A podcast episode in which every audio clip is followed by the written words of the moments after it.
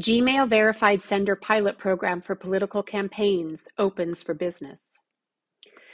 Google's Gmail verified sender pilot program for political campaigns is up and running, and political campaigns can now apply to be part of Google's program, which allows certified and verified political campaign email to bypass the spam filter and be delivered directly to Gmail users' inboxes, but only once unless the user doesn't click on the big red I don't want this message that will accompany it.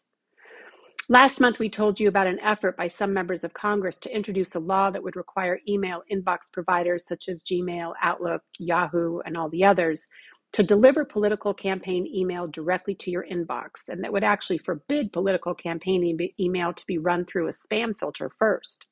That law, if passed, would be called the Political Bias Emails Act of 2022, bias being short for bias and algorithm sorting.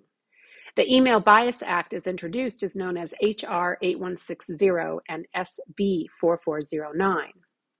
At the same time, and perhaps in response to, in fact, likely in response to, although we'll never know, Google wrote a letter to the FEC, Federal Election Commission, asking whether a pilot program contemplated by Google would be accepted to the FEC or would it run afoul of election law and FEC guidelines.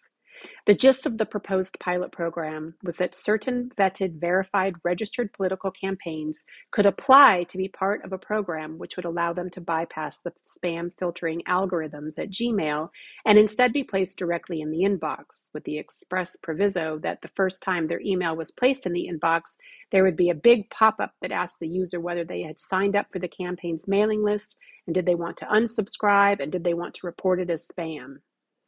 And while it may or may not be the case that Google's request was in response to the introduction of the Political Bias Emails Act of 2022, we do know that both the introduction of the Act and Google's pilot program were in response to a study which said that Google was playing favorites when it came to which political campaign's email made it to the users' inboxes and which political campaign's email was identified as spam and sent to the spam folder.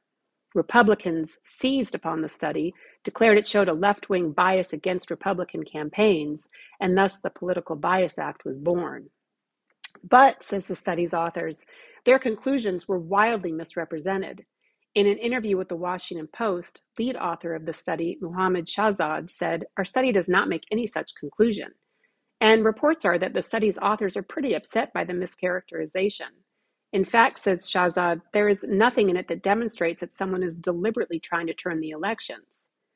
In any event, and almost certainly as an end run against any chance of the proposed legislation being passed, and in an effort to keep control of their own system rather than having rules rammed down their throat by the federal government, Google has created and now opened for application their pilot program.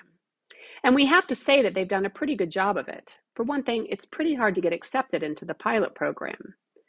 To start with, only political campaigns can participate, and in order to participate, a political campaign must meet all of this criteria.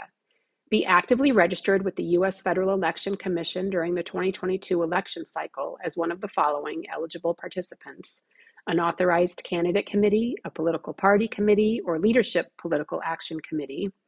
Must have a Postmaster Tools account associated and verified with each domain that participants wish to include in the program pilot Submit domains for participation that have been active for 30 days prior to applying to the program pilot. The domain must regularly send bulk emails from that domain. Eligible participants should only submit domains that send email campaigns at least every 14 days. For another, their email quality and best practices requirement are surprisingly strong. Strongly authenticated and with aligned SPF and DKIM, SPF and DKIM must be implemented, and the SPF DKIM authentication domains must match and be aligned with the sending domain that's verified in the program. A strict DMARC policy must be enabled for the domain.